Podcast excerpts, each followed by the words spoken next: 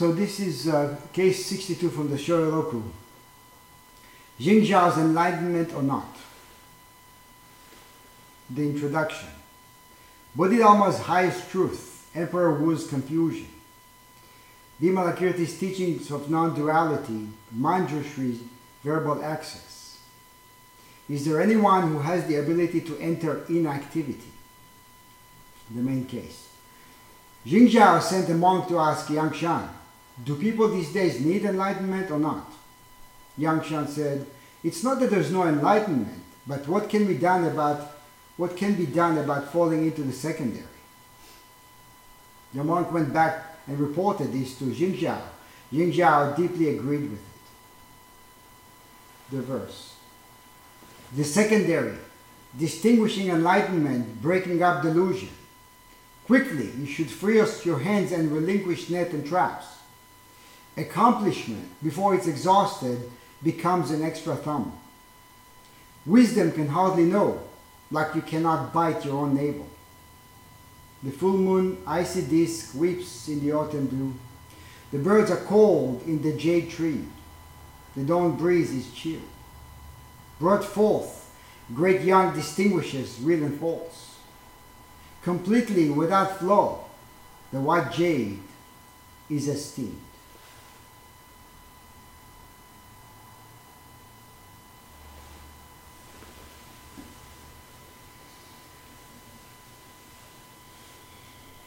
So today, 2,500 years ago, about December 8th, Siddhartha Gautama experienced great enlightenment.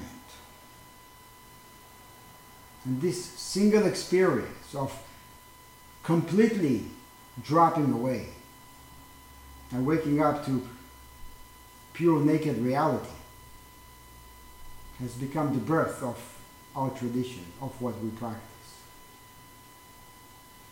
And Kensho, or enlightenment, is, is the hallmark of the Zen tradition. But enlightenment is just a word. Realization is just a word. And words can either free us or trap us. And when we hear the word enlightenment, in most cases, the attention tends to go to a static and conceptual connotation of it. What we feel about it, what we think about it, what we may think we know based on what we read, or even based on our own experiences. And very quickly it becomes a place of dwelling.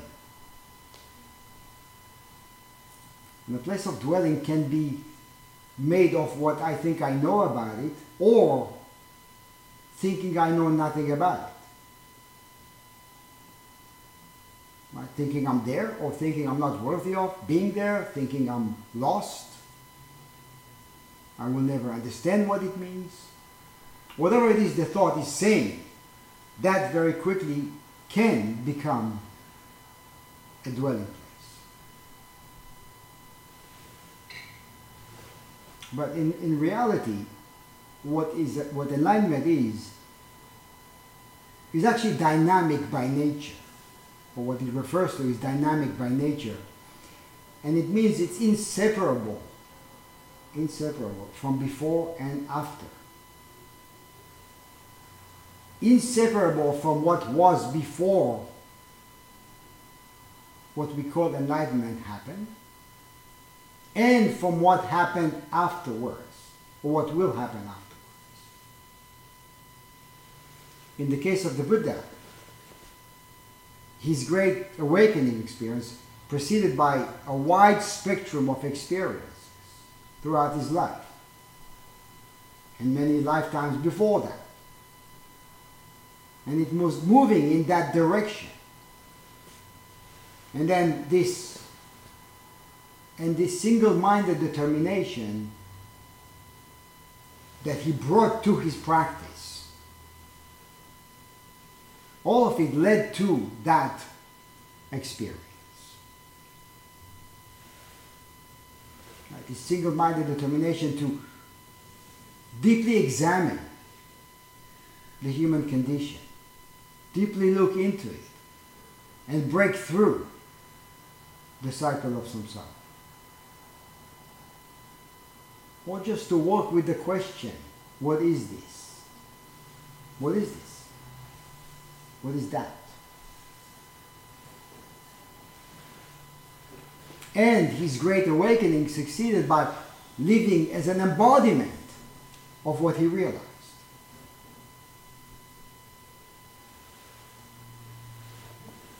And of course, laying out the path of what we practice today.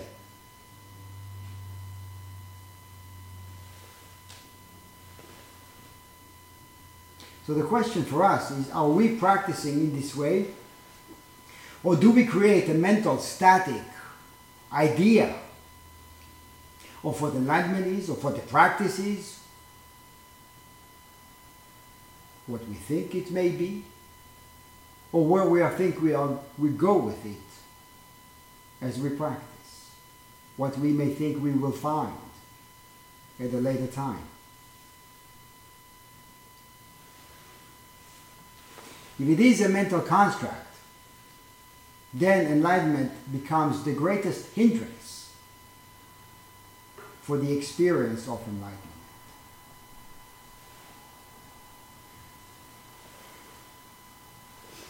And when enlightenment becomes a fixed idea, it gives rise to a fixed idea the fixed notion of delusion.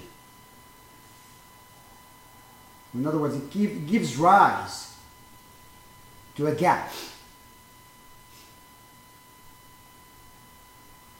And that's how dualities are born. They are born out of an idea and they are essentially an idea, all dualities.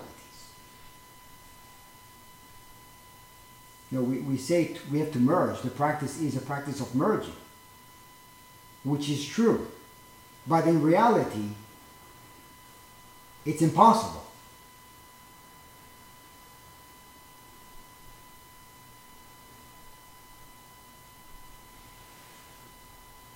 So, do people these days need enlightenment or not?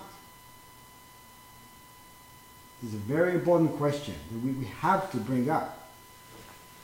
But we have to be very careful in the way we handle it.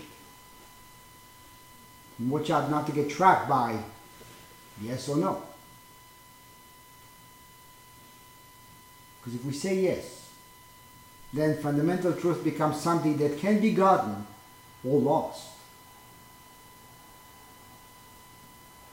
And on the other hand, if we say no, then we deny the Buddha's life, subsequent teachings, his realization.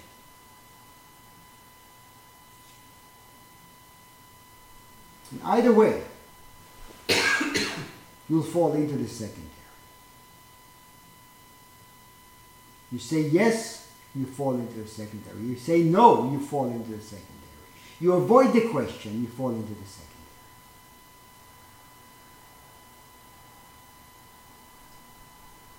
So how do we look at it? Zhao once asked his teacher, Nan Quan, what is the way?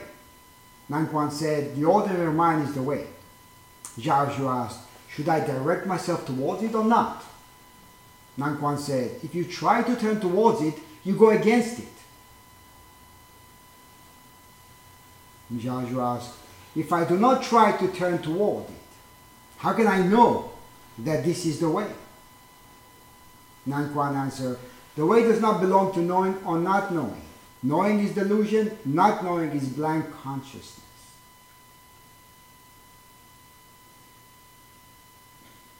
So, to clarify the question of enlightenment or the way, we must look at the state of our own practice. How are we practicing?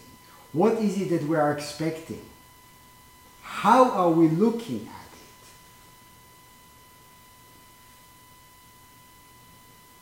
You know, sometimes we are asked to express something in Dokusan and we say, I don't know how to express it. Well, how do we know we don't know how to express it? How can we be so sure that we don't know how to express it? Is it possible that we think that because of the way we think about it? Is it possible that we think we don't know because of the way we're trying to know it? Because we look at it from a fixed position, refusing to let go of that fixedness and looking for something outside of that or looking elsewhere.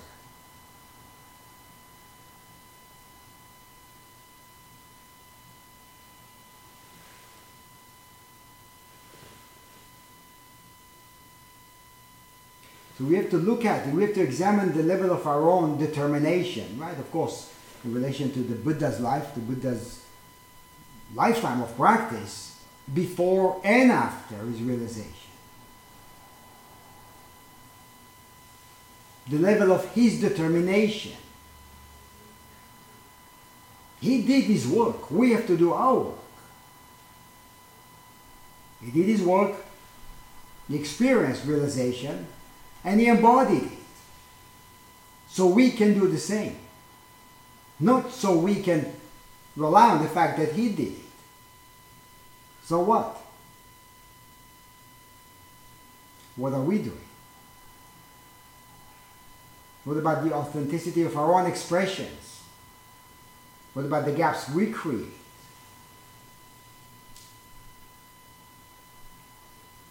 So commenting on the Buddha's realization, Keizan, she said, so studying from all angles, penetrating in all ways, you should clarify the Buddha's enlightenment and your own enlightenment.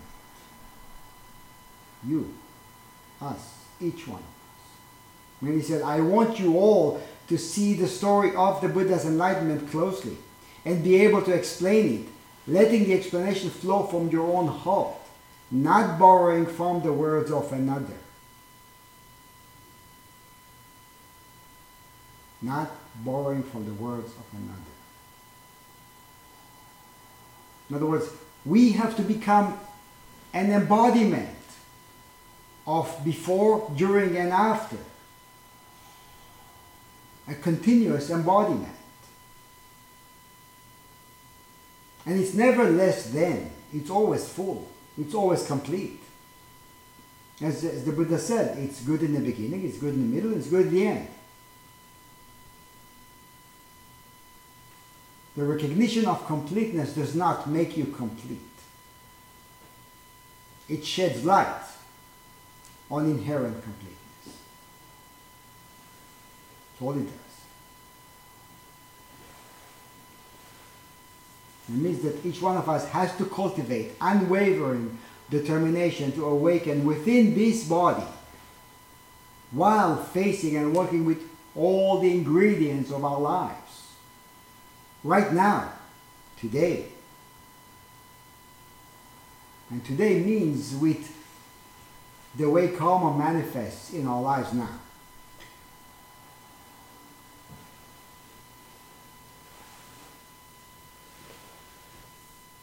Very encouraging to, to look at the story of Shakyamuni, right, before he became the Buddha. To look at that unwavering determination as he sat down before this great realization. He said, Though my skin, my nerves, and my bones shall waste away, and my lifeblood go dry, I will not leave this seat until I have attained the highest wisdom, the supreme enlightenment that leads to everlasting contentment.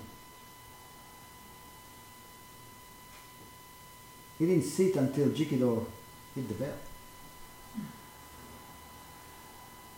He said, with that determination of, I am not going to get up until I realize.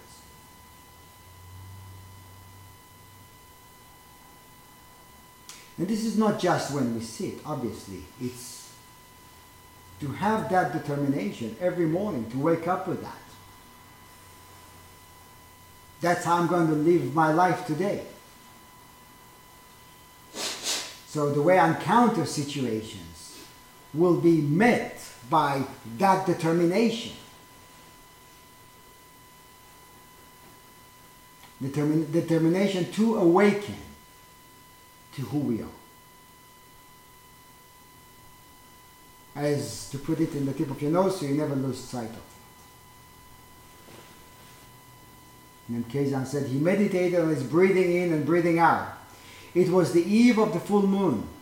During the first part of the night, many evil thoughts, described as being like evil god Mara with his army, crept into his mind. Thoughts of desire, craving, fear, and attachments arose.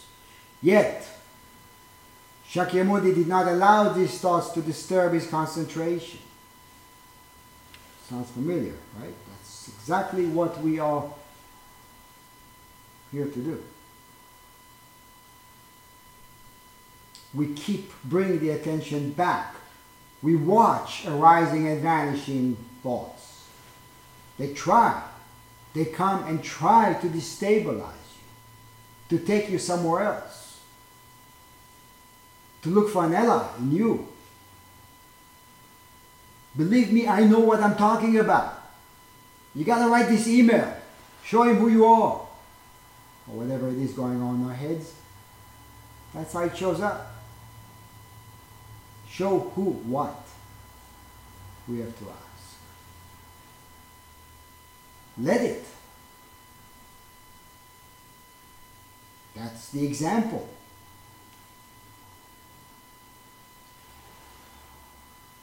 And at some point, as the story goes, Mara realized, Mara is us. Mara realized that he's unable to disturb Shakyamuni, and so he said, So what if you have, or you come to this great realization? Big deal. You're here by yourself. You're going to get nothing out. Nobody's here to approve of it. Nobody even knows you're here. You're all alone under a tree. Most people think you're dead.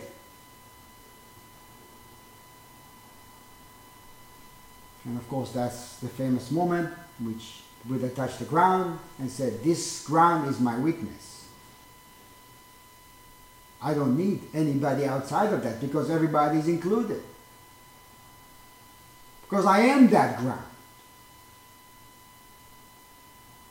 Approval from who?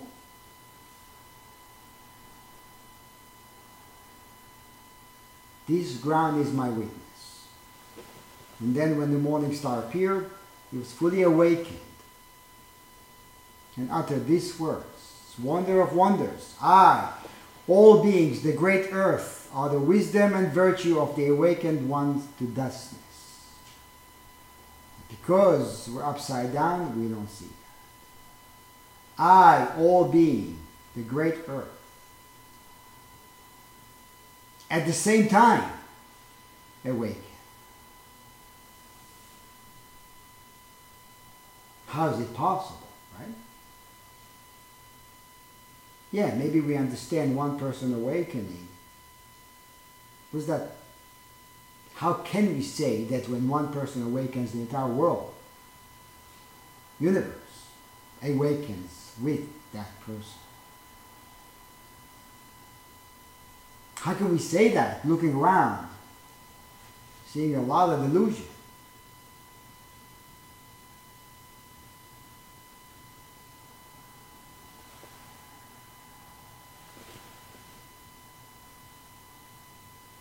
Important thing we have to realize or recognize is how how we create the sense of stuckness.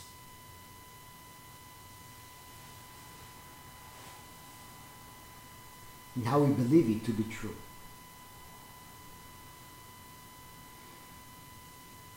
This morning I read the four levels of uh, jhana, the four jhana levels of the Buddha's experience that night. And at the end, he said, This was my first successful breaking forth like a chick breaking out of its shell. And in the Dhammapada, in the commentary, Eknath Easwaran writes, This last quiet phrase is deadly. Our everyday life, the Buddha is suggesting, is lived within an eggshell. We have no more idea of what life is really like than a chicken has before it hatches. Excitement and depression, fortune and misfortune, pleasure and pain, are storms in a tiny, private, shell bound realm which we take to be the whole existence. Yet we can break out of this shell and enter a new world. For a moment, the Buddha draws aside the curtain of space and time and tells us what it's like to see into another dimension. Like the, in the Vimalakirti Sutra, when the Buddha touched the ground with his big toe and the veil was removed.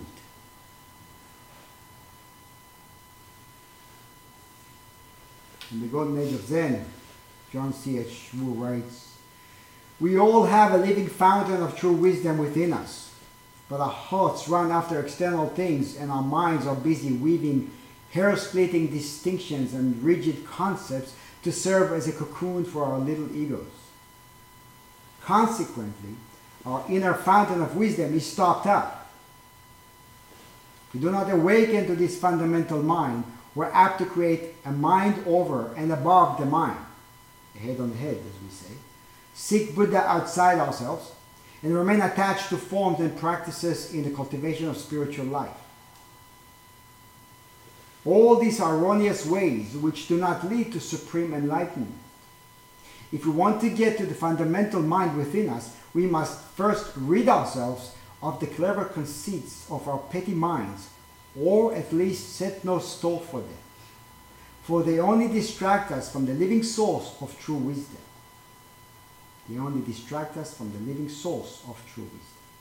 It is through mindlessness that we can return to the mind. And there's one more quote I want to bring up in connection to that. The Awakening of Faith. Asvaghosha said, original mind, sorry, original enlightenment is in, intrinsic, but non-enlightenment is accidental. The latter is an unactualized state of the same original enlightenment.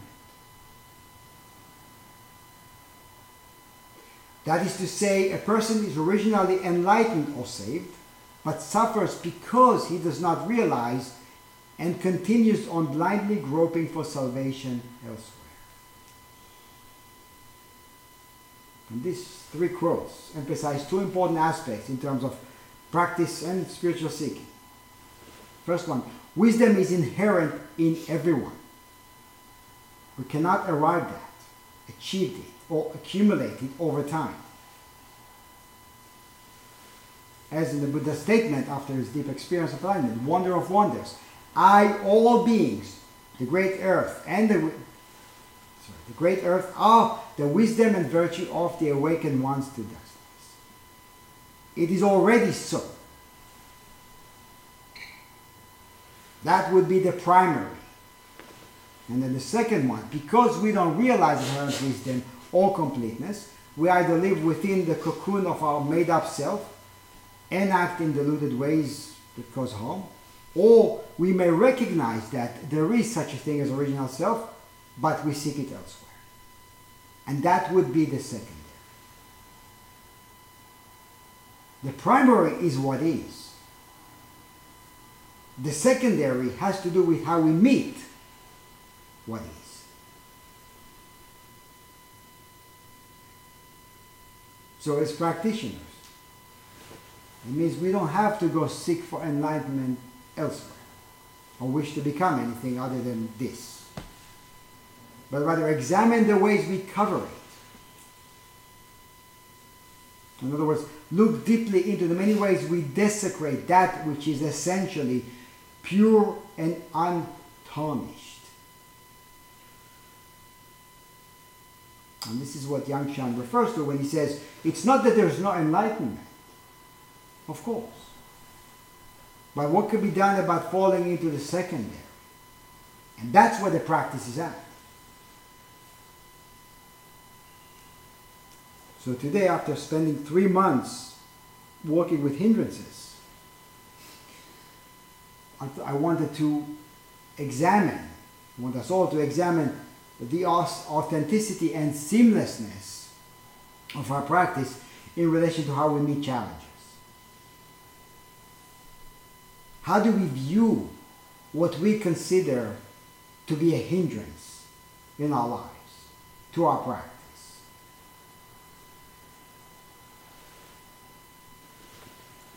Do you feel hindered and want to reject some aspects of your life? Or do you feel equanimous, all inclusive? Dogen said, flowers fall even though we love them, weeds grow even though we dislike them. How do we feel about that?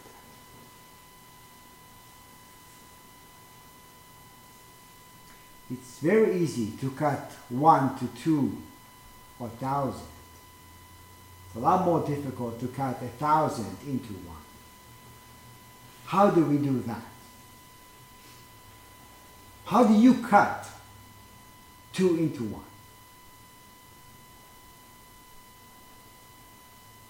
What can be done about falling into the second?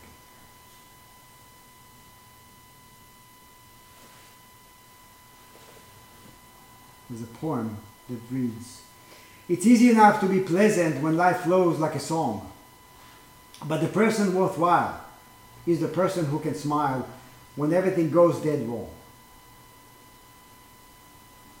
How do you feel about that?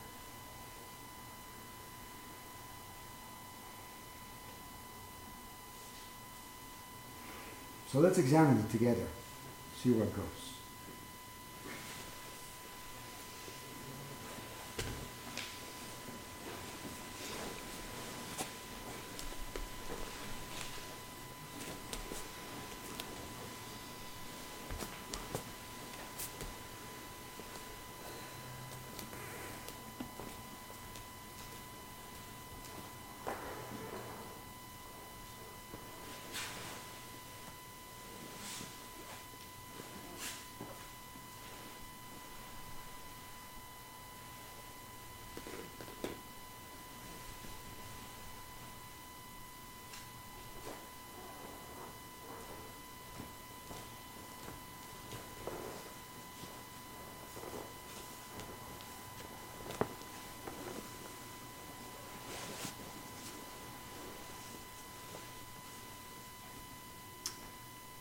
Sho San Shi.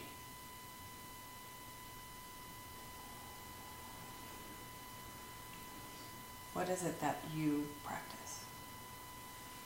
What would you like me to practice? It's not about what I like or don't like. It's all about you.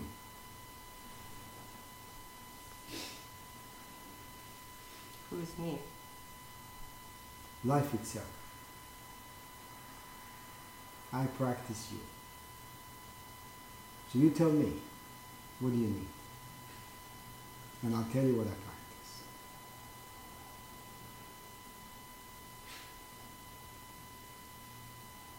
Do you know what I practice?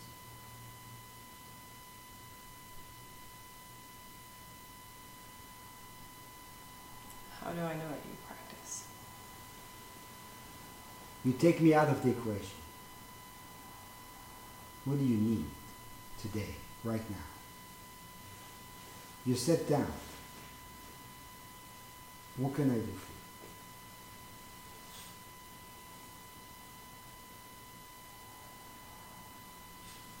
you? Is there anything else to practice? And life itself?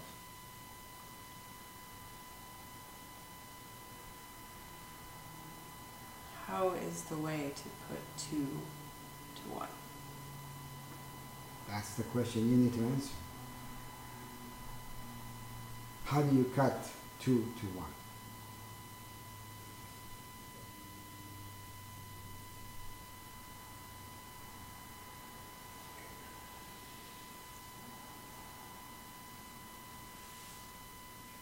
That's one way.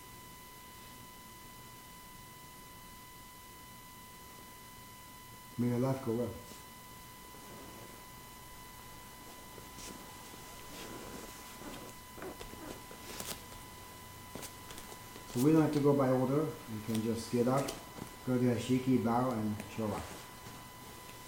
Be brave.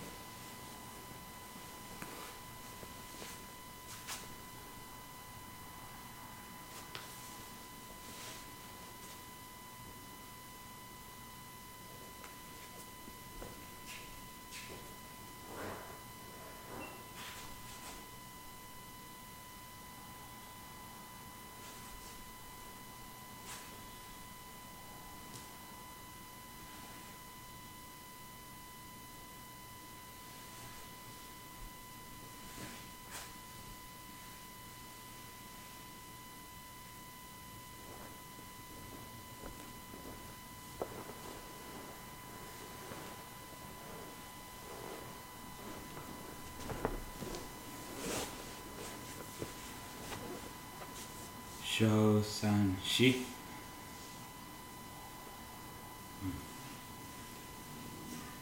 Hey.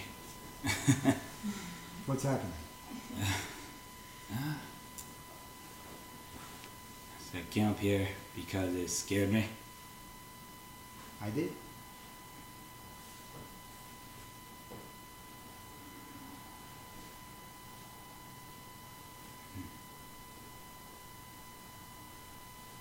You?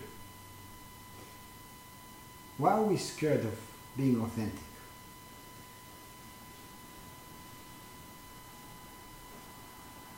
Might not like what we see. Do we have a choice?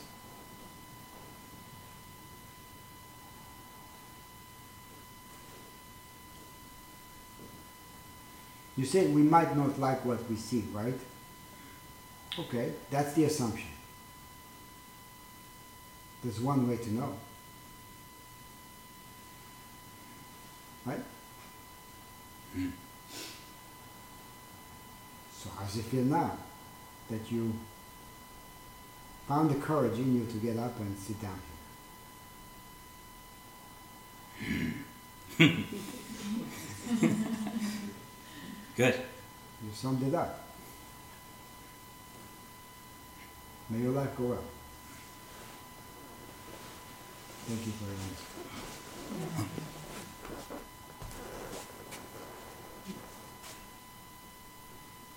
Make, make sure when you come up to bow, that your knees are on the Let's keep it moving. Oh, I'm gonna send Daibo with uh, Kyosaku.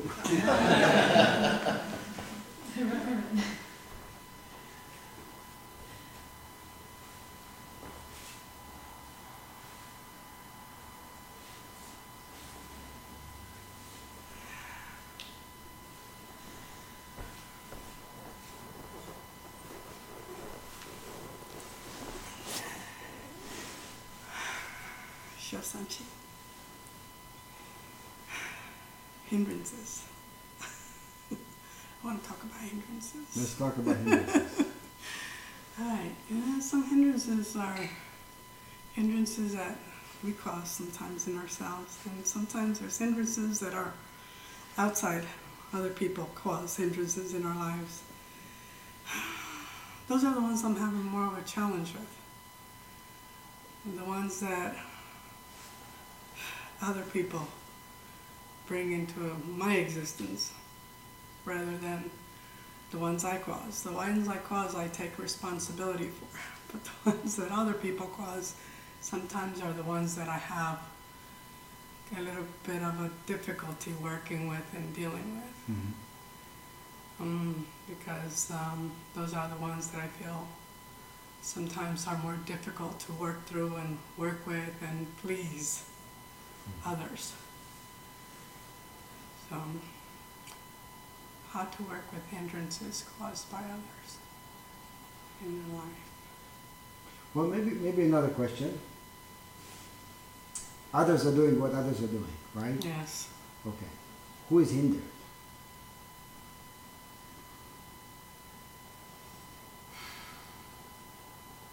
Well, if the choices they make affects my life, I'm hindered. How are you? Yeah, sometimes I am. Mhm. What's the difference between being hindered and not being hindered? Let me ask you another question. How is it, and I think we all know how is it that some days we feel hindered by something, and then other days we feel completely free of that same thing that yesterday we may have felt hindered by? What makes the difference? The state of mind at the moment. Okay. Then where's the work? Changing the state of mind at the moment. Being like water. Yeah. That's what we chanted, Hakuin Song of Zazen, right? yeah. Melt the ice, become like water. The state of rigidity, the unwillingness to move, to flow, to let go, to open up the hand, the grasp.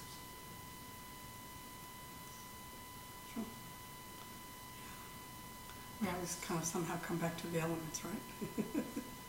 what, is, what else is there? We can never leave. Mm. Yes, thank you. That's thank the good news. Yes, thank you. May your life go well. Thank you for answering.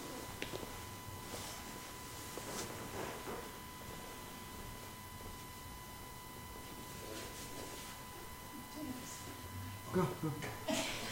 One at a time.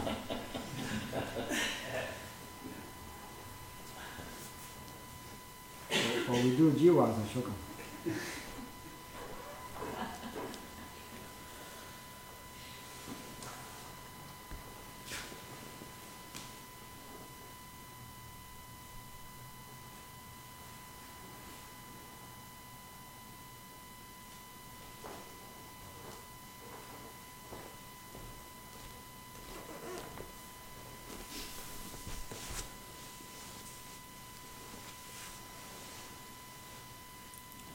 Sho san shi.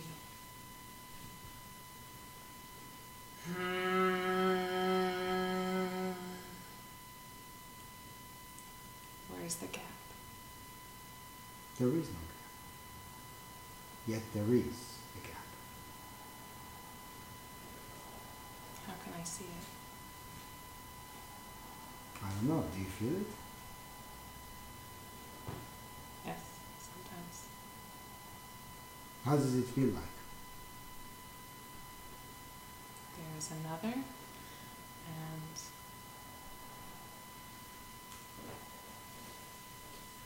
I'm supposed to become one, but if I'm unique, then how am I separate from that? Say again. If I'm unique, Then how am I separate from the other? by being unique, how am I separate from another? Hmm. You're not. Forget what I'm saying. The question is what do you experience. You experience gaps, right? We can work on no gap, but we experience life as if it is chopped up. Well, we sit here, we say, you know, things are one, we return to oneness, but it's not really often what we experience, is it? Right? It's, we experience often a struggle uh, stagnation rather than flow. Right? And what happens to stagnation when it's when we go through that and we don't put against it or side by side an idea of flow?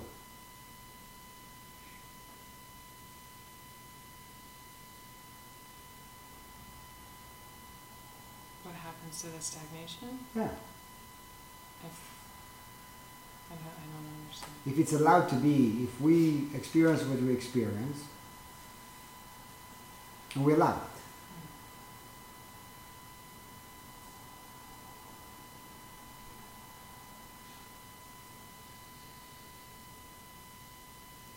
If we allow it, then even if it seems like stagnation, then it eventually flows. Right. Even stagnation is flowing, although it feels stagnant. And that's the challenge. The challenge is to not make a hindrance out of a hindrance.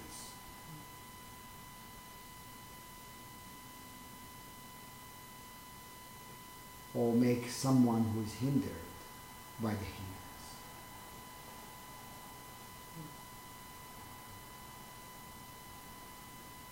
Or raise a question.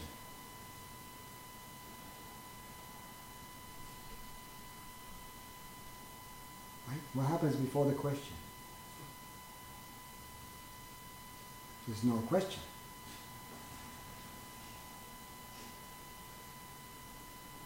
Does that work? Yeah. May that go well.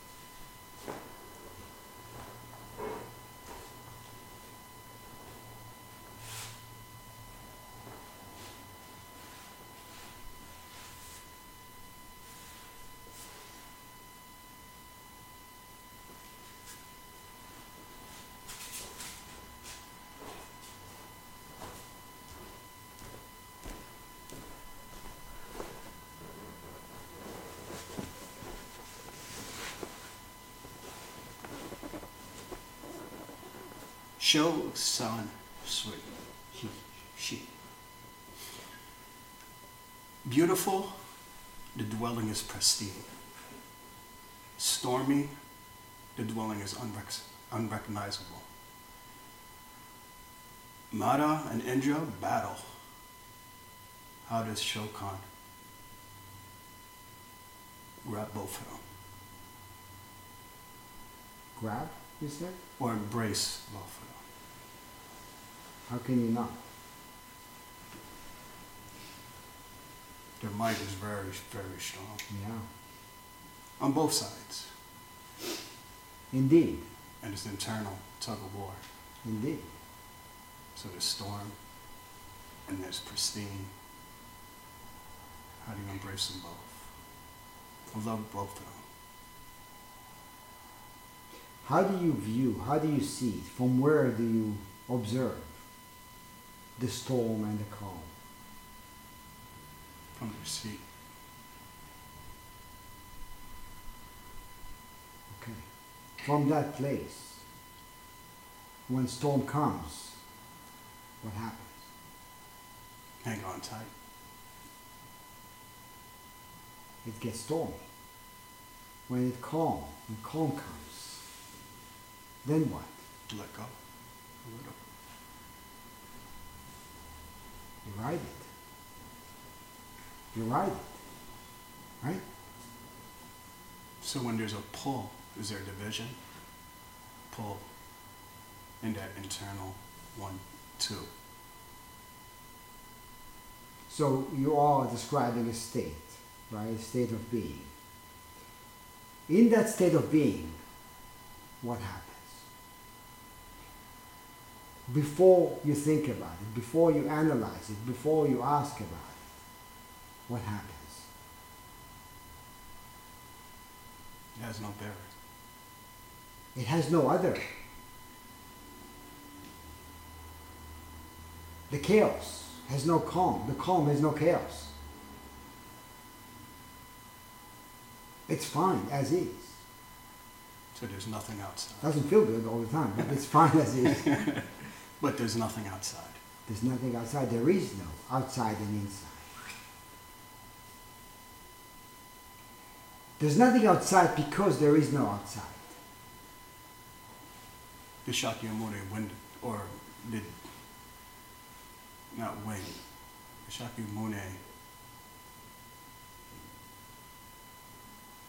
finally come to that point where everything merged all together? We have to forget Shakyamuni and focus on Shokan. Same thing. All right, so let's talk about Shokan, Okay. right? it's a lot more important. Okay, so for Shokan, how does it work? You know, for Shokan, does it become more and more merged as an experience? Do you argue with the experiences? They flow through. Say again? They flow through. Flow. They do, do you? Do you flow? Do you move with it? As you would do in Aikido, on the mat, right? You would move through. There is no, it's not the same, right? You know, every class is different. Every experience is different. Every partner you practice with is different. But what do you do? You don't finish class and analyze the hell of it, right? That's the way class happened. That's how it unfolded. Fine. Let's see what happens next class. Let's see what happens today. Second by second. Let's see what happens. Be willing to, to move with it, to flow with it, to accept it, to embrace it fully. Without knowing, without expecting, without judging. There's no problem. The problems arise when we start to analyze, judge, compare, break it down, chop it up. Excellent. Thank you for your answer. You're welcome.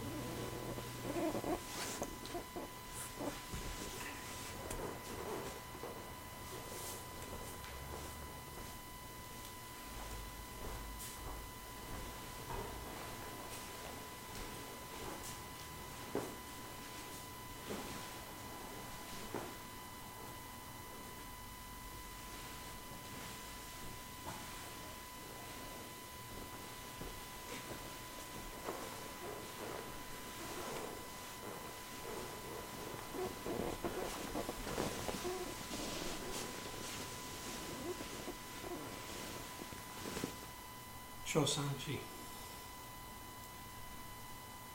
So I noticed that my hindrances, or the moment where my the hindrances bother, are when I remember, when I think about it, and that you were talking about trigger that, and it's like um, I've been saying for like the first time I said this was when I was 16 years old, and I keep saying that in my head that I remember. I mean, I should be depressed because I have these problems. Um, what I noticed though is that they all stem from some fear. So, what is the utmost? What is fear? What is the utmost fear? What I'm fearing. The utmost fear. Yeah. Fear itself. Fear of fear.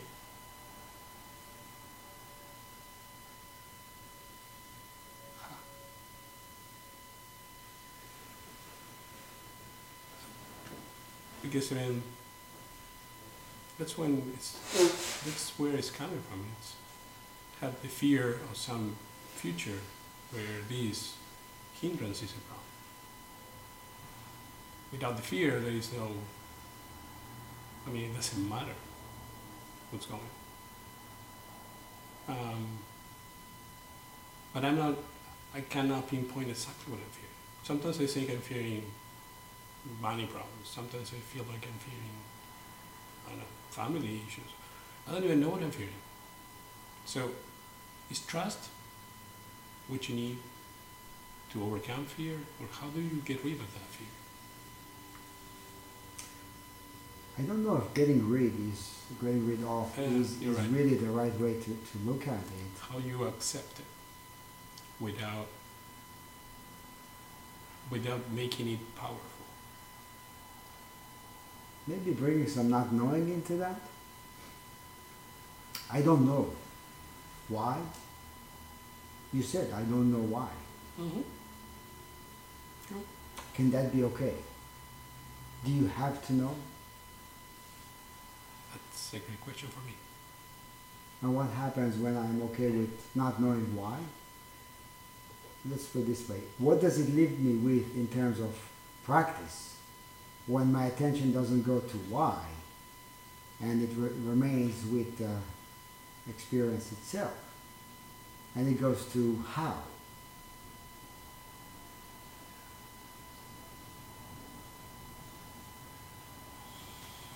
Yeah. And it remains with experience, so it doesn't go forward either. Doesn't go back or forward. Right? So it's not, I'm fearing this or that. I'm afraid that this will happen. I don't know what will happen. I'm afraid because I don't know.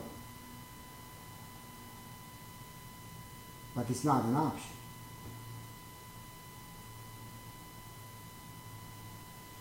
Yeah, it's um, it's the forbearance that is typically not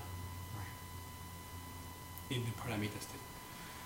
Um, when you're lacking that, you're lacking the forbearance, understanding, you know, then you don't accept, and then you don't accept the fear because you believe the fear needs to be addressed, sometimes it does. Yes. When? Goodbye.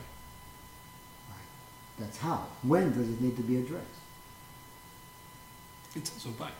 Yes, we're afraid of something that, often we're afraid of something that might happen, not so much of what is happening. Because we can deal with what's happening in most cases. We, we pretty much know what to do now. We don't know what's going to happen out of what we do, and we don't know whether we're doing the right thing or the wrong thing. And we're afraid that we will do the wrong thing but that comes out of an assumption that we know that certain steps will lead to something to lead, lead to this and other steps will lead to that. But we don't know. Yeah, we're in the assumption that we should always do not wrong when we don't even know what wrong is in many cases. we create a mess we have to take responsibility and clean it up. We can't avoid always avoid making messes. And it's not wrong to make a mess. It's not wrong to make mistakes. Right? Mm-hmm. It's when it comes down to really being authentic, we got it made. It doesn't matter. You're authentic.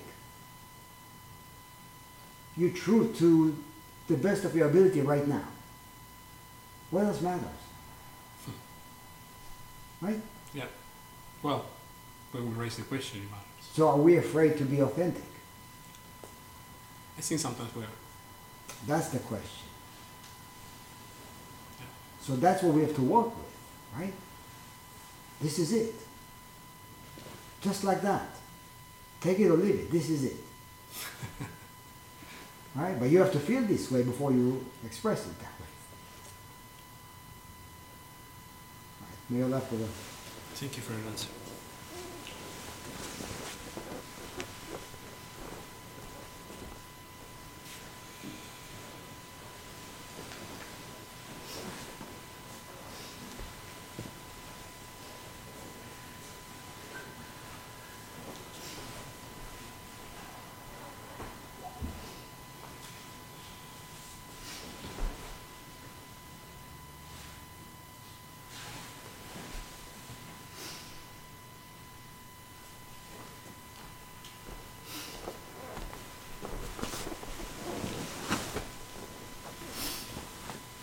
Sho San Shi. So, ever since my Shuso hossen ceremony, I've tried to live my life um, more authentically and appropriately to the situations. And what it's done is cre- it's created space for me. It's, it's created an openness where before I would have a preconceived notion about a situation. And if it didn't go the way that I expected it to go, then there would be all kinds of emotions and problems and consternation. But now um, I try to look at the situation, feel the energy that's coming to me, and try to respond to that energy um, as authentically as I can and as appropriately as I can. But the question that I have is appropriately is not always easy to discern uh, because we don't know, we don't have all the information. So, you know, sometimes there's a lot of collateral damage that happens. You know, like you just said, you know, messes you do you have to clean up.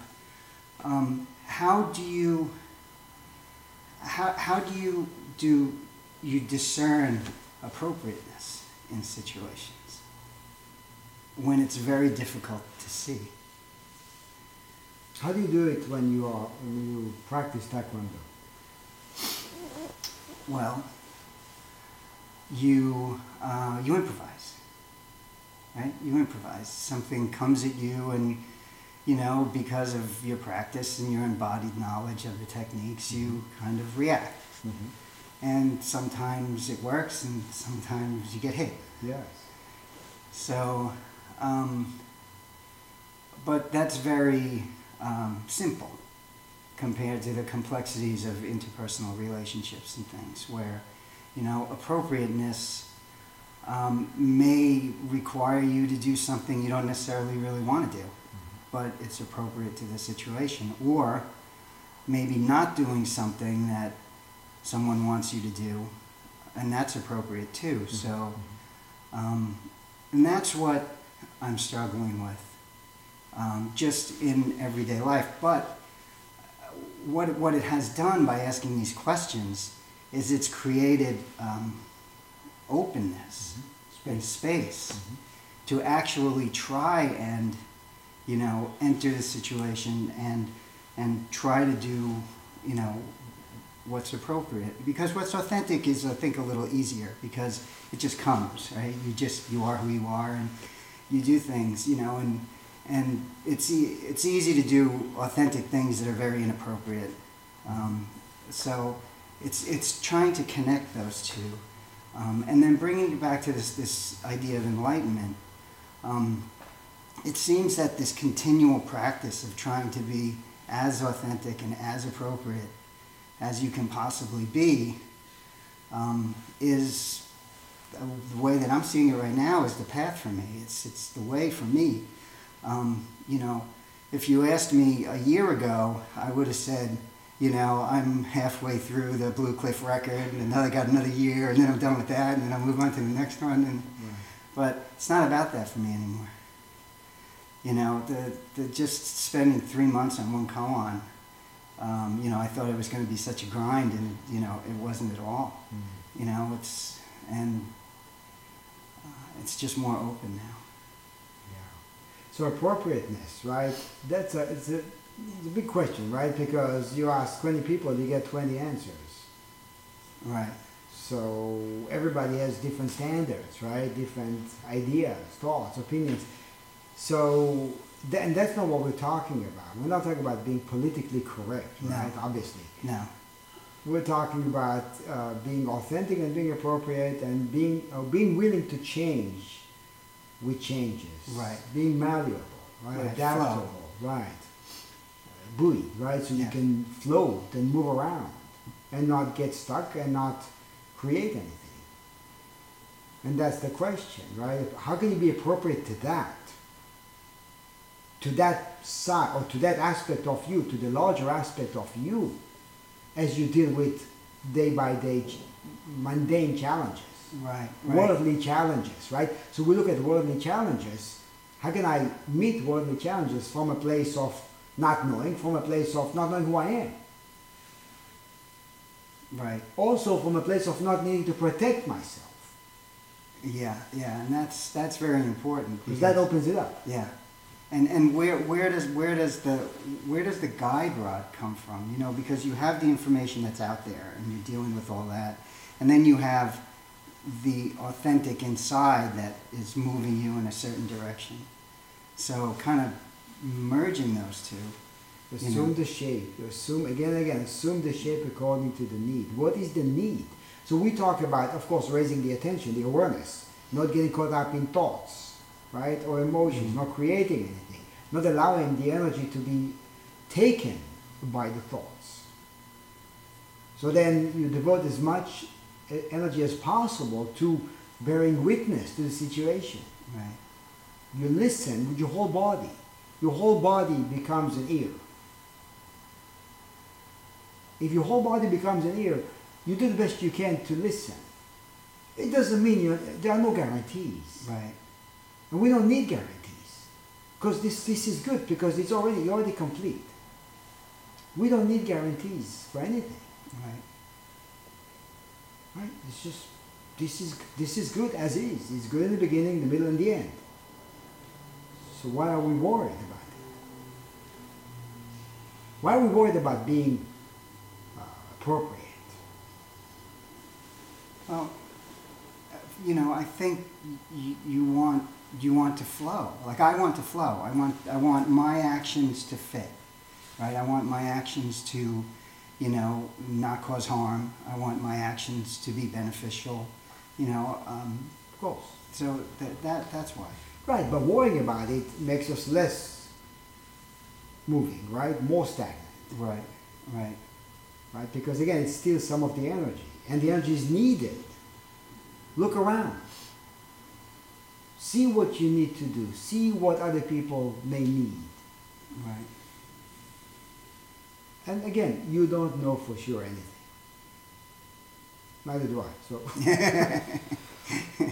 so we're Right. good.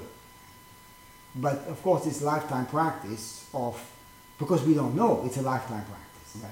Just leave it at that. But because Right. we don't know what's next, we have to pay attention, and we have to watch for the way we desecrate what is pure. Right. How? By going along with thoughts, with emotions, with by believing what the mind produces. Yeah. Doesn't mean reject it, just don't believe it. Right. Right. Not let it, it drive you to action necessarily. Yes. Right. Yeah. All right, may Allah go. Thank you for your answer.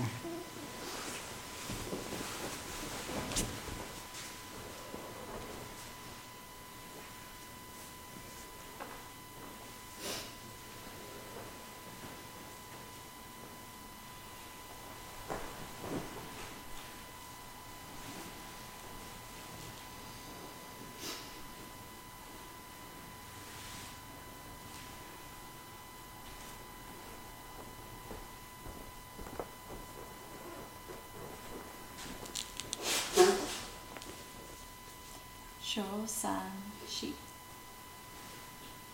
Um, I'm not sure how this is gonna come out because I got a lot of answers from everybody's questions, but um, I started my ango with one hindrance, and I'm leaving with so many that I can't even see the gap between one and another.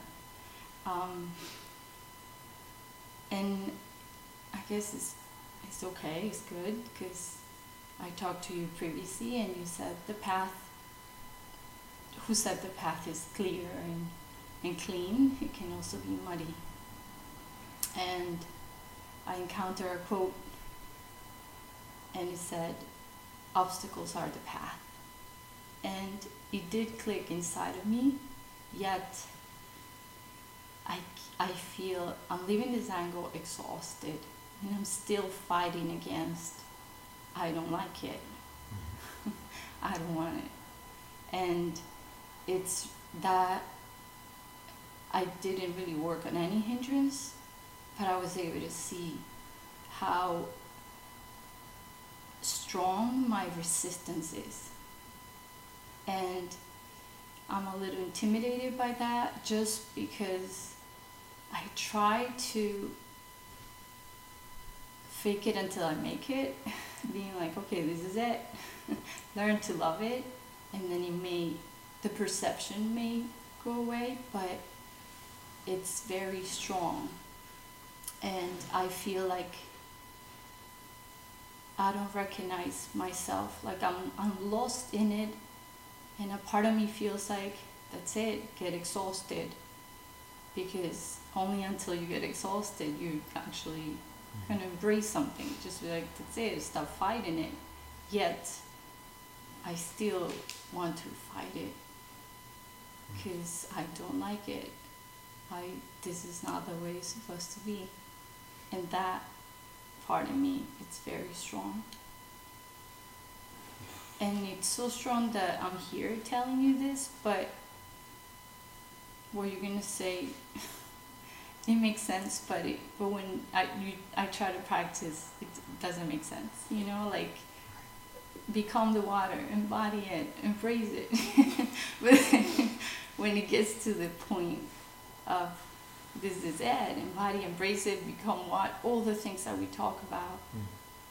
I'm like how You know, you talk about strength, strong. You say it is so, so strong, right?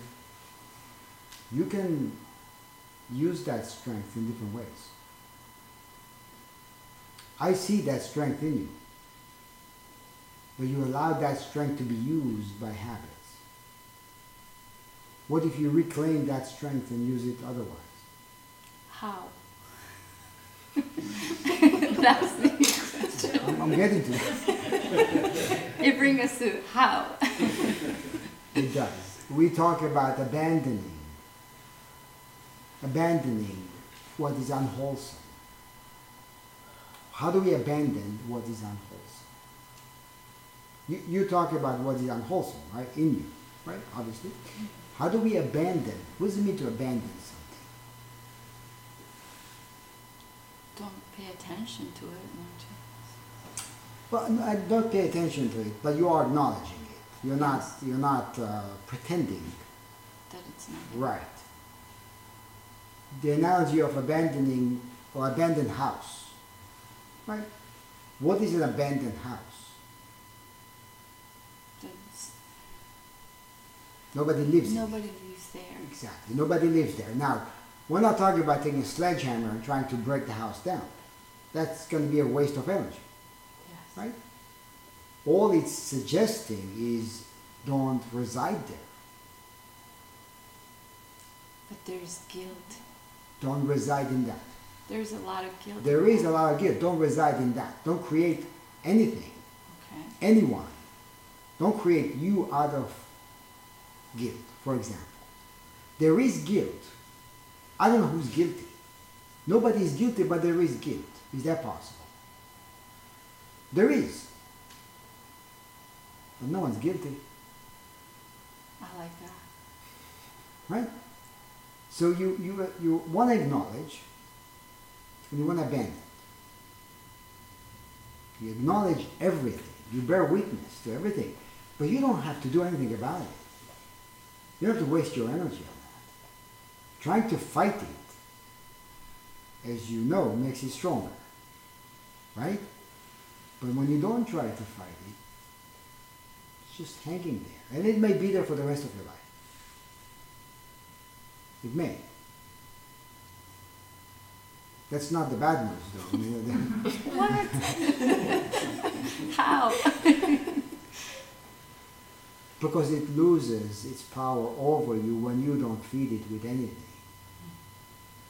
It's okay, like this. Look, it's here. Is that a problem? Maybe. If I attribute certain things to that, it may be an issue. If I don't want it here, it's a problem. But if I'm okay with it being here, how is this a problem? It only becomes a problem when I don't want it. Right? Stay. Let it be. Let it be exactly as it is. And put your and decide to put your energy elsewhere. To nurture what is wholesome rather than to worry about what is unwholesome. There is a lot of strength in you, and I say it again to leave you with that. You just have to hone that energy. You have to reclaim that energy. Take it, use it for practice. Thank you for your answer. You're left over.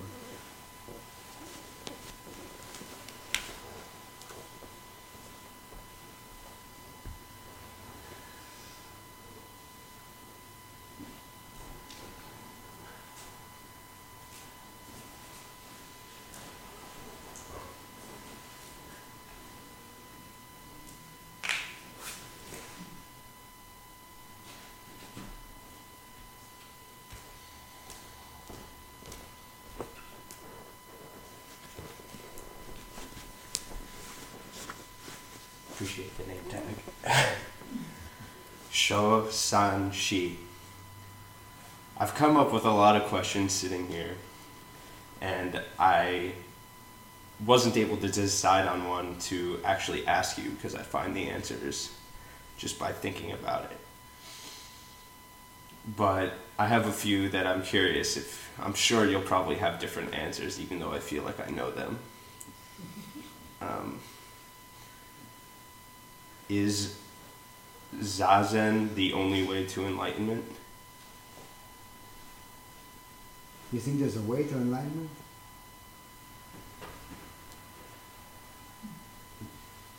Is there a path? You know, uh, Thich Nhat Hanh said, there's no way to peace, peace is the way.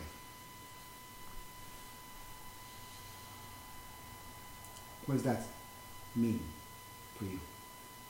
What do you understand? from Continuing. Yeah, but beyond that, what does it mean now?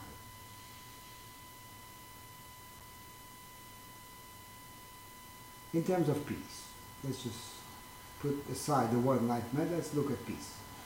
There's no way to peace, peace is the way. I, I want to say contentment, but I don't think that's it. So what is it? All I can think of is what it is not. There's no way to peace. Peace is the way. There's no way to arrive at it, but there's a way to practice it. Now, so if I sit zazen and I think I'm going to arrive somewhere or become something, I'm not sitting zazen. I think this is a means to an end that will arrive later.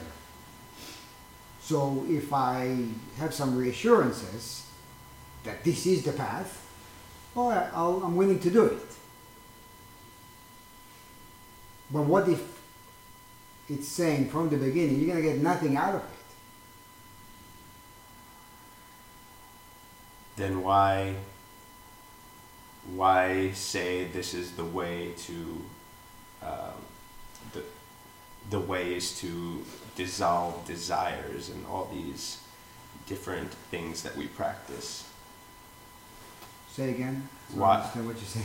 Why, if this is the, you said it's the way, and we just peace is the way, and it's not to reach an end. It sounded to me as if the end was to avoid all these different desires and to avoid. Um, No, it's basically saying you want peace, practice peace. It's simple. You complicate it. It's simple. You want peace, practice peace. You want peace, stop fighting. okay, Now, today, stop arguing with yourself, maybe. done. All right. You want me to stamp you? No. Thank you for your answer. Go well.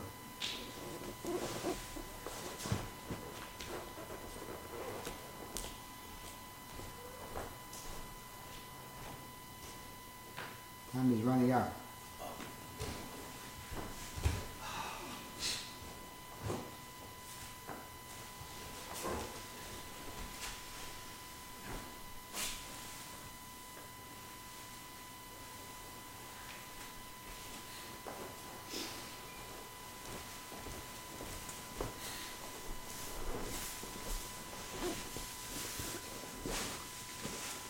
Shosan Chi.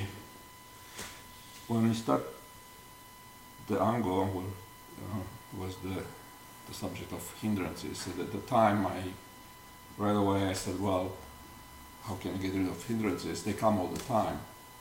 Just do it.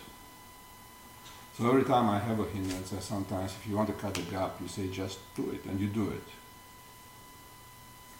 Um, the other day I was from TV, I saw somebody was talking, and it came the thing the, the guy was talking about accept your life. That's this another thing which opens up everything. And if you think that way every time you have you think you have an issue, there's no issue. You dissolve it. Um, yeah, I mean, it's a it's a continuous. You, you're never to the top of the mountain. Tamara, Amara, what's it? Mara. Amara, we're gonna come all the time Mara. at you, Yeah. and you just have to to be aware and accept. Uh, you know, not get caught by the story. So does it work? Are you not getting caught? Of course, I get caught, but I, you know, you, I, I, I'm catching myself a lot of times. But what are you getting caught by? Oh, you don't want to do something, you have to do something. Or do I have to do this? Maybe I can do it tomorrow. Of course, sometimes tomorrow comes and it's like, oh yeah, sure, I'll do that. So how does getting caught begin? Uh, it's just an idea of in the mind which says, I know this is not going to be good. One thought. Yeah. One thought. Exactly. right? One thought. This is Dogen's, I don't know if you remember, right? You know, Dogen went to China to find out why is it that, you know, if we are Buddha, why do we have to practice? Why do we have to do anything? Right? because we are Buddha from the beginning, as we chant. Right, we are perfect and complete. And then he said, but one thought, and heaven and earth are set infinitely apart. So that's why we sit, because every time you sit, I think you mentioned you sharpen your sword, you come out in one word and it gets dull, and you go back again. Yes. And that's all it is. One, one thought, and because one thought brings another and another and another and another, and we are completely lost. We're not lost, it's just that the attention goes elsewhere. And we start creating something. And we start creating questions. And then we, have, we feel that we have to answer them. Also found out a lot of times that when you talk about hindrances, ah, you go to Aikido, you go to yoga, you come out, it's like they disappear. So if you have any worries or something, they're not there when you come out. So it shows you that, it, that, that it's moving. It shows you that nothing is fixed. Right. So what's your next step in terms of practice? Just How do you go deeper? There's nothing deeper or there's nothing shallower. It's just you do it and you accept. You try to be like you said, yeah, saying like be like water. Uh, and you have to catch yourself. So how do you do that? How are you go, how are you planning to do that going forward tomorrow? Just accept my life. And when you don't accept it? I will still accept my life. You have to. Well, we have to. That's true. But when when we have issues with stuff, when we have fears, whether it's pain or mortality or big issues that we don't know how to meet, and it happens to all of us, then what? But you, you have a premise that there is something and we will not accept that. We, we, we will How do you meet it? How will you meet it? That's the question. accept Okay. Your left go up.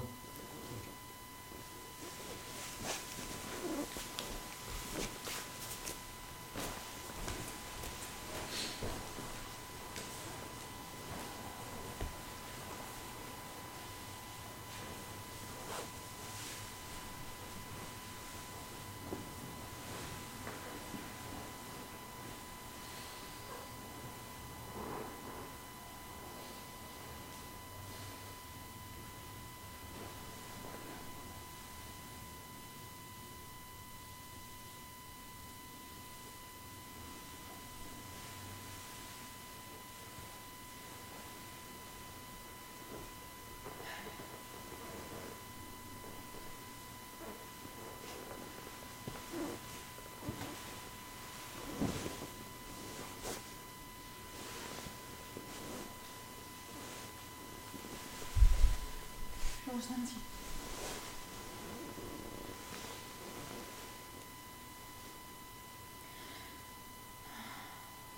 I have a lot of hindrances. Um, I think what I run into most is the sensitivity.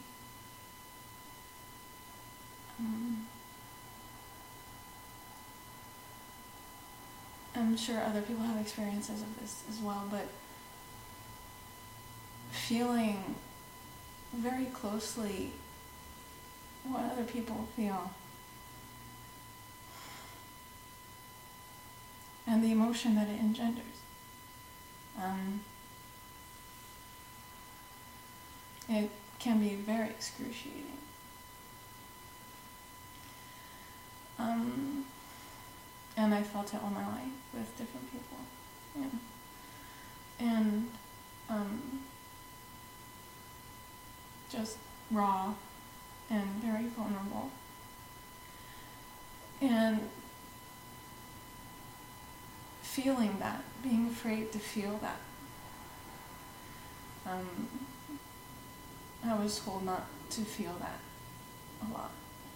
Um, you're too sensitive, get over it, get it, get on with your life, you know. In a way, is okay. You know, in a way, you know, there are certain emotions that I put to this, I should put to the side, maybe, or acknowledge and live with, and not express them. That sensitivity also is what I feel what makes pe- people comfortable with me in a way. Because they know because I know what they're feeling. But then there's that it feels like I don't know if I'm explaining it the right way but it, it's like a dichotomy. You know it's do I feel this and express it or is it wrong to? Um, is it wrong to be sensitive? Is that really a hindrance or is it a gift Well, put aside right and wrong and, and uh, judgment, and you ask, what does it do to you? So, how do you respond to that sensitivity? If it, if it takes you out, meaning if it breaks you down, and you're unable to be of service to, so then that doesn't even happen. You don't get to a point of using that to help others because you're unable to withstand that sensitivity of what it does. Right? So the question comes down to how do you ground it? How do you allow the ground to support it rather than crumble? How do you connect with the ground? Physically, first.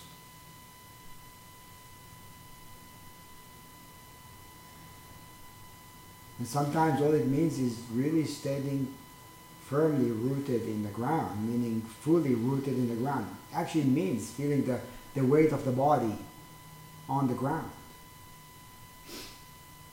That goes a long way. I seem able to do that more often when I'm with kids. And I think it's part of what makes me a good teacher, Mm-hmm. you know? And then I have random little kids coming up to me at the end of the day just holding my hand, you know? Mm. Because I think they can feel that I can feel what they feel. But, you know, with adults, it becomes a whole different story. Cool. well, kids are destructive. Adults are much more destructive than kids. Oh, they can be, yes, definitely. Right. Yeah, because kids can feel it with you and then move on from it with you. And I feel like adults get hunkered down. And I, you know, there's a part of me that is very defensive about that, that a lot of people encounter with me. Kids don't encounter that with me, but adults do. Um, I get very defensive because there's that sensitivity and what do I do with this feeling and and then there's this whole other person over there Mhm. who's also defensive and you end up in an argument. Right. So that's where that's where the work happens. It could be the same statement from a kid and from an adult. It'll be different experience altogether, different uh, right reactivity. Different attention. Because from a kid, yeah. But even without that, you know, from a kid, we allow kids to say a lot of things, and we don't take it that personally, because they're kids. Sure. Because we create a label and we slap it on, but it's a kid, so kids talk like that. Sometimes kids, Yeah, just cut it down to sometimes adults yeah. are kids and they sp- still speak this way. So the question is, oh my so how, do, how am I taking it? Am I grounding that? It's the same advice. If we ground ourselves, then Then sensitivity can be a hindrance. it doesn't take you out because you're not there. I was thinking too, other people have said, and you have said the need. It's the need. Mm-hmm. Yeah. What is that? Well, you know, I had, for example, I had one one kid. Um, just just as an example, I had a kid um, who was made fun of actually by an adult for his accent, and he was absolutely. Mean, he's the sweetest little kid, and he, he was absolutely devastated. And I just felt that, you know, I almost cried with him. Actually, tears did come up. I didn't cry, cry, but you know him. And just being there with him with that pain, you know, he looked right in my eyes and and I said, you know, tomorrow's gonna be a better day. It's gonna be okay. Hmm. You know? And he said, Really? And I said, Yeah. And he and went home. But if I encountered an adult who presented me with something like that, it would be much harder to deal with for me. Why? Because there, there are all these, and this is where the sensitivity, you know, because I can, I can feel, I can feel a whole bunch of other complicated emotions with that. You know, uh, It's probably me. I know I'm creating this. that's not, that's what I was gonna say. We have to see through. We have to see a Buddha before the words are brought up, before the reactivities come to the surface. We have to find a way to see a Buddha. But to see a Buddha, you have to look from a Buddha. you cannot, if you look from these eyes, we see the conventional. And on that, in that realm, of course, there is that. But to see another from a place of sameness, from a place of Buddhahood, My hindrance though, why, why is it so much easier right? with a kid? Because you see kids in a more pure way, probably. Because you see their purity, because they're not that far from their purity, maybe as adults. In terms of action, in terms of uh, behavior, often. And again, the, the mess that a kid creates, as messy as it is, is not as messy as adults. Adults have a lot more power. Right, and abuse, use and abuse. Still, the question is, how are you looking at the adult or the world? And are you looking from a place of being grounded and bearing witness to everything? We have in us the capacity to bear witness to everything. And what about what about those feelings that come? What about the emotions that come? What about them? They're very intense. Yes, they're intense. If what you, do with them? I can't cry in front of somebody. stand- That's what I feel like. I feel Right. like I can't. If you stand and try to take it, it's going to take you down. If you allow it to go through you, it's a different experience. You don't argue, you don't create anything, you feel it. It's a huge wave. It's a huge wave. Yeah. Thank you for your answer.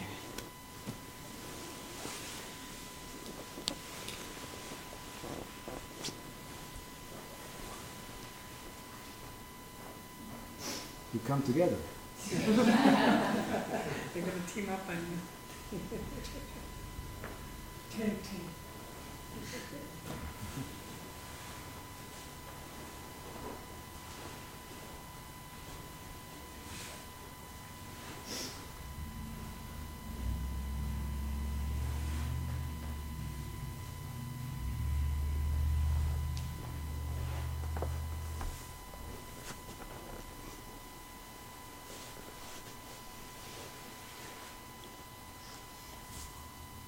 Sho San Shi. So I'm sitting here listening deep in hindrance. And um, hindrance of uh, sleepiness, extreme sleepiness, and aversion to that sleepiness. And so somebody was you were dialoguing with, um, I started thinking about so, what is a hindrance?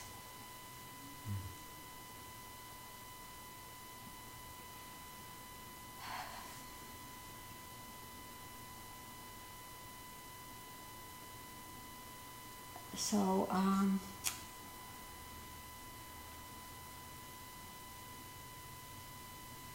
it think partly it's something that interrupts the flow and um, causes harm.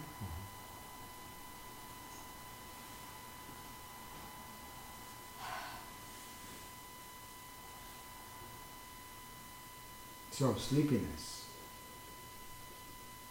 What kind of harm does it cause?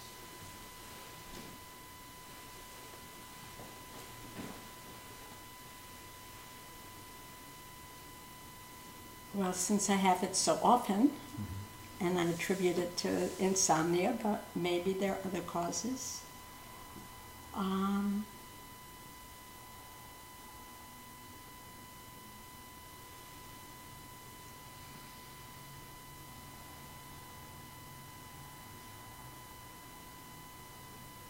well, I feel depressed, frustrated.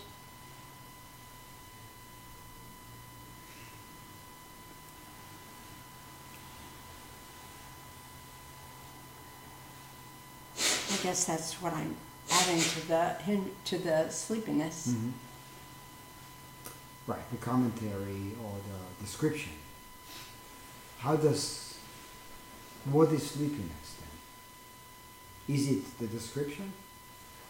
Is it the commentary that you are putting on it, or is it something else? Well, there's the physical sensations Mhm. That seem to make it that seem to dull my mind, Yeah.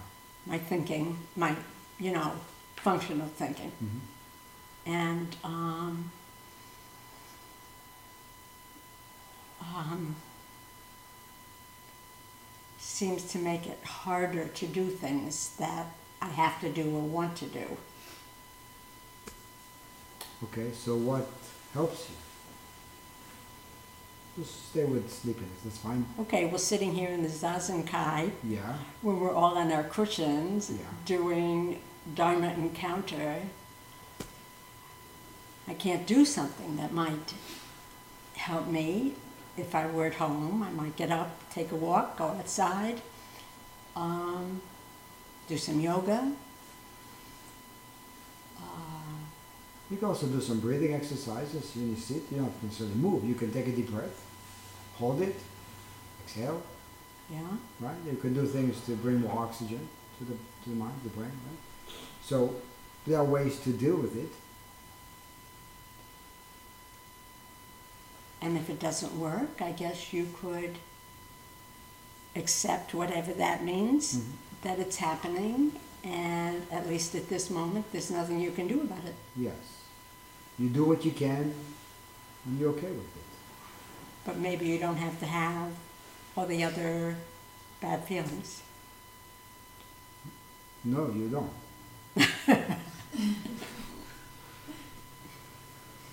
I've been saying it for a long time. Yeah, I know you have. I'm gonna keep saying it though. Yeah. So no, you don't. It's actually it's a, it's an unnecessary baggage that you can put down, and then you can devote your energy to dealing with the sleepiness, right? You don't need that. It's not helping. I know. Probably makes me more sleepy. Yeah, and it takes energy, you know. And when you're sleepy, you wanna you know, watch where the energy goes. Yeah. It's like you said uh, when I came to Dokusan, things get bound up together. Mm. You know what I mean? Yeah. Yeah. Because it becomes another thing, another thing, another thing, and it piles up. And they're not separate anymore. It's just a big. Yeah. Yeah. How do you meet that?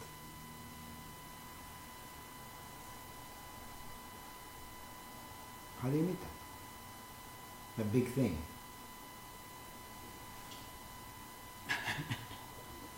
then you can do that. Meet it with a smile. Great. Meet it with a smile. Okay. All right? May your life go. One more thing. One more thing. That's on John's time.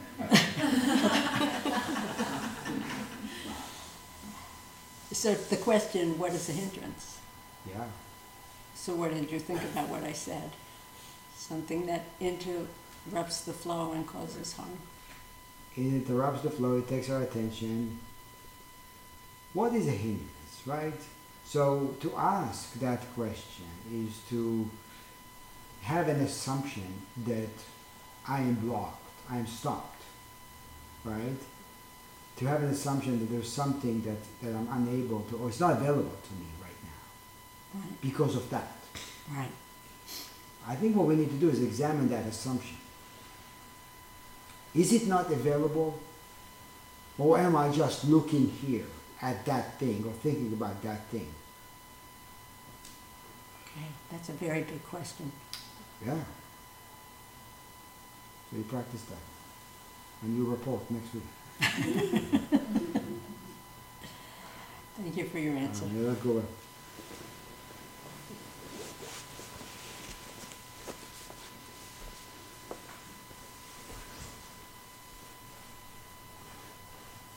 Hold on, you, you may leave. You need to leave now, right? You may leave. Yeah. Should I put this stuff away?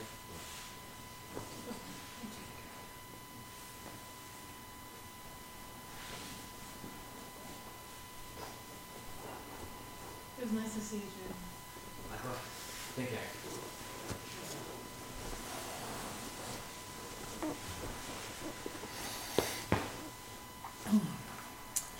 San Shi. Um, we speak of today as the day the Buddha became enlightened.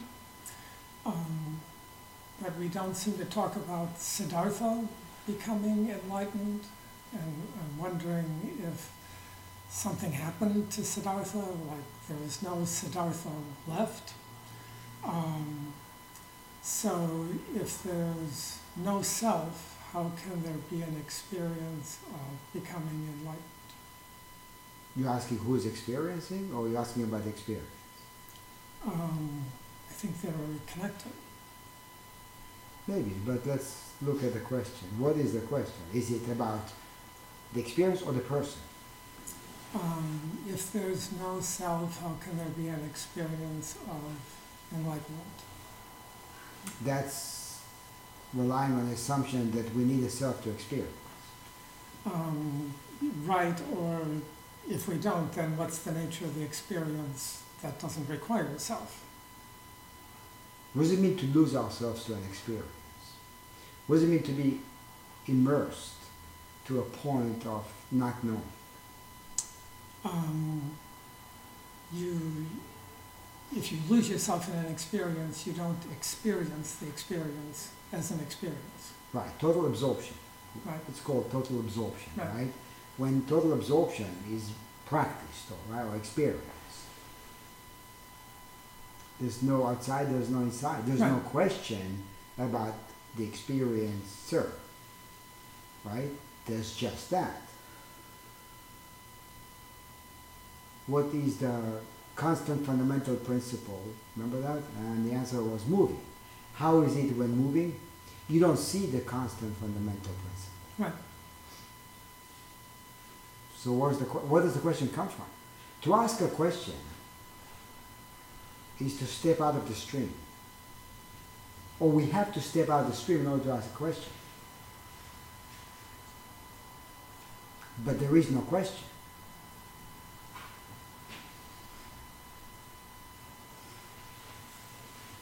So we have to go backwards, not forward. Go to where before the place where before the question arises. How is it there? So to talk of What was his name there? Was he called the Buddha? What did you know? Did we call him Shakyamuni, Siddhartha, Gautama, or whatever else we- we think we should call it? What was his name? What was your name there? Siddhartha seems to experience um, in a different way than the Buddha experiences. Inseparable, though. Um, and so, in talking about the Buddha's experience of enlightenment, seems um, seems to have an inherent judo throw in it. Say more about that. Um, that the expectation that we have of what an experience of enlightenment would be has to somehow be reversed to understand what the experience it's an experience that's not an experience it's not an experience of the experience as we were saying before hmm But our, our practice is not to emulate anything, right? Our practice is to see that as an example of a devout practitioner, right? And then instead of going there, come back to this and ask, what about this one here? How am I practicing? Right? Because it's inseparable. In our lives too, it's inseparable. Before, during, after, it's inseparable. But also back then and now, inseparable. So what we see happened 2,500 years ago is inseparable from this. right So we create, you know, stuff, put it on the pedestal, whatever. But right none of it really matters in terms of, or it matters only when we look at our own experience in our own life, our own practice. Right? So the questions need to come home. What are my experiences? Right? How do I work on deepening? Where do I get caught up? Where am I held back? That's, it has to come. It has to come home. It has to come down to you today, right now. right All of it. So what? What do you? What does that leave you with? Well the question about names is in some sense a question about my name and about my presence and about my experiences and about what that my is that's involved with all of that and uh, to the de- to the degree that any of that could even be discussed. Do you remember the question? What is your transcendent name? Right? What is your transcendent name? Hey you. What's up? Exactly. All right. May your life go well. Uh, thank you for your answer.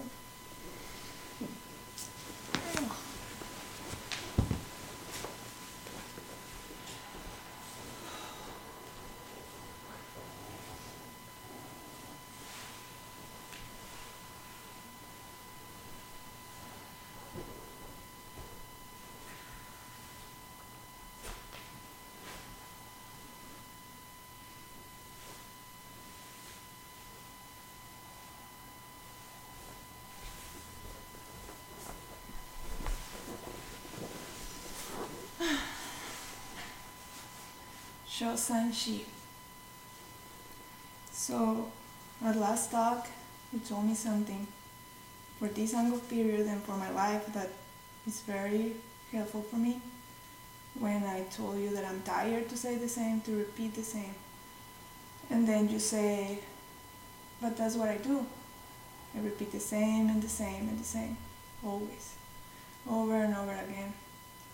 And then you told me that some people that is like this, and you repeat the same and the same, but one day they will open their eyes and they will be like, oh, this, right? Mm-hmm. So my question here is, have you been in my position where you say, I'm tired? Like just for a couple seconds or just close your mind. I'm tired to, to do this. and you lose like a little of your faith. Of course. So I'm in my path. So what? I'm in the right path. I'm in my way. I'm human. Yes. I'm not crazy. But that makes me human. Sometimes uh, I have my questions. Thank you for that. Thank you for your answer.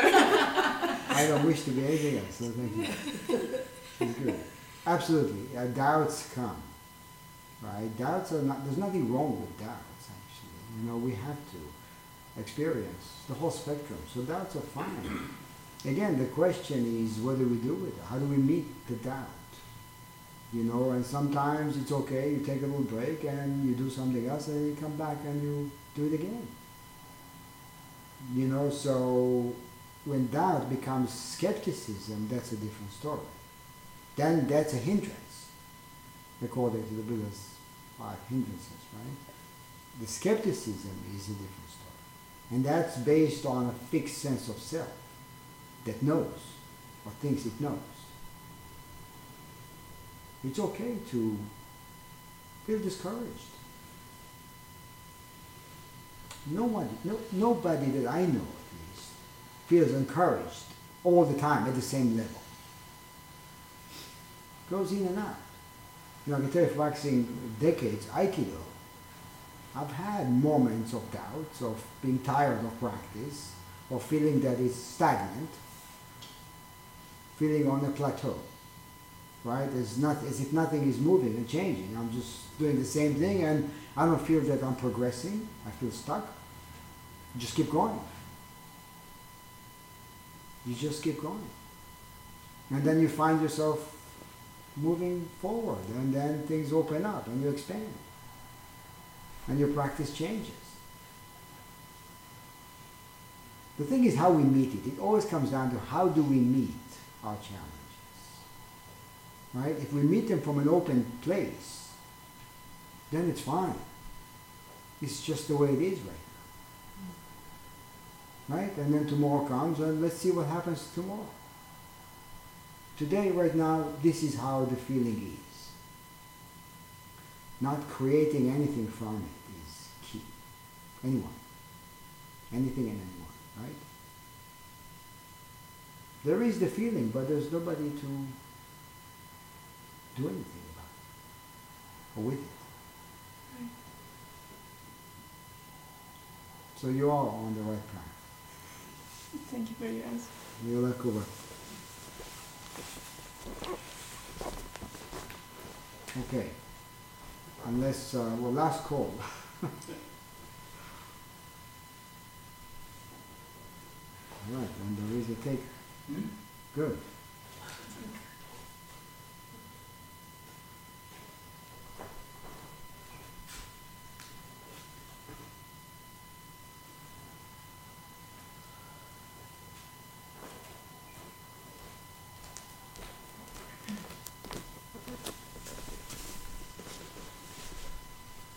Sho San Shi. Um, at a certain point during the Ango, I kind of realized that all of the commitments I had made were actually something of a hindrance to the fact that I had many other sort of commitments that were to other things, other people.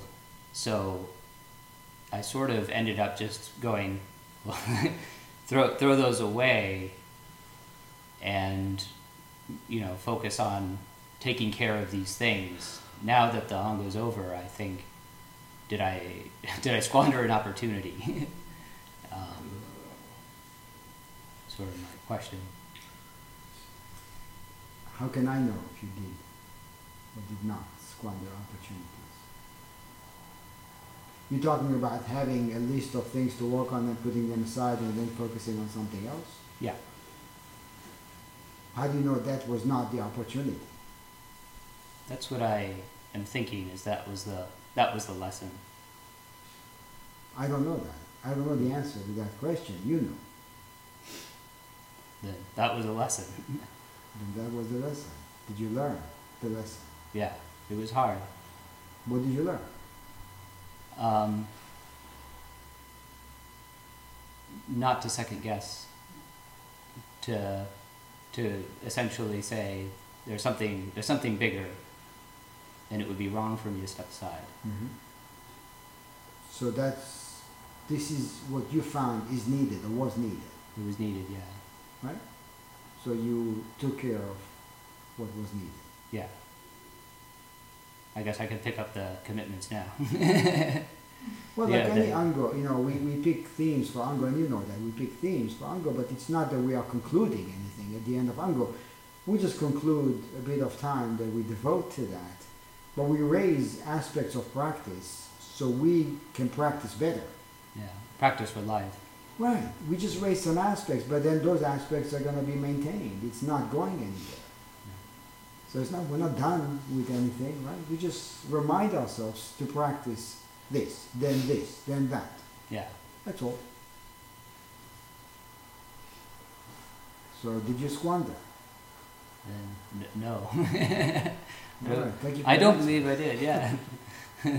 Thank you. All right, Mila, go away. Can I take your picture That's with, with your phone? Okay.